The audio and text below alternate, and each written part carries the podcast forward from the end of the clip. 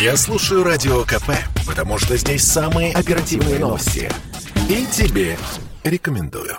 Он вам не Facebook. Теперь корпорация, объединяющая крупнейшую соцсеть и многочисленные другие бренды, будет называться Мета. Новый бренд накануне вечером представил глава компании Марк Цукерберг. По его словам, ребрендинг Facebook не отразится на названиях его соцсетей. В последнее время компанию преследовали неудачи. В начале октября все сервисы корпорации, соцсети Facebook, Instagram и WhatsApp не работали 8 часов в результате крупнейшего сбоя. Позже стало известно, что одна из бывших сотрудниц корпорации, продуктовый менеджер Фрэнсис Хауген, скопировала тысячи документов и передала их журналистам. Хауген выступила перед Конгрессом и рассказала все о внутренней кухне Facebook. С этого момента в западных медиа пошел вал критических статей о соцсети, основанной на утечке документов. Это главная причина переименования, говорит глава консалтинговой компании «Дымшиц и партнеры» Михаил Дымшиц.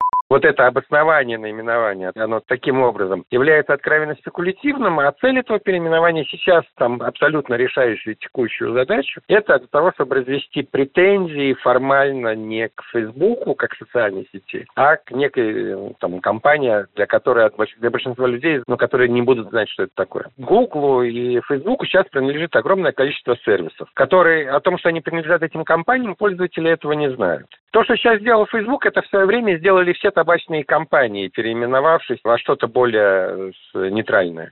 Переименование произошло на фоне глобальных планов Facebook по созданию метавселенной. Цукерберг хочет объединить физическую, дополненную виртуальную реальность в едином онлайн-пространстве. По его мнению, это следующий важный этап развития технологий после появления мобильных устройств. Звучит красиво и впечатляюще, но все же переименование связано с желанием вывести бренд Facebook из-под удара критики, отмечает бывший советник президента России по интернету Герман Клименко.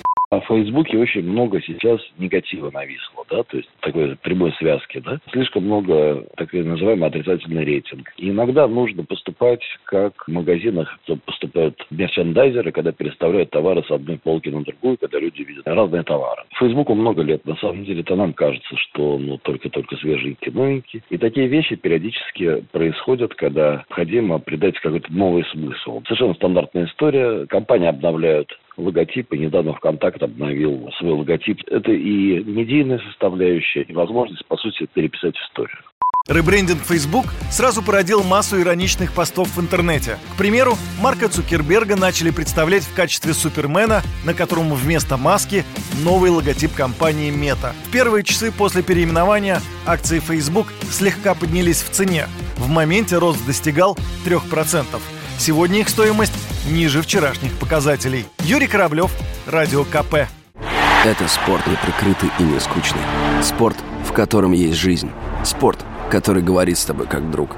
Разный, всесторонний, всеобъемлющий. Новый портал о спорте – sportkp.ru О спорте, как о жизни –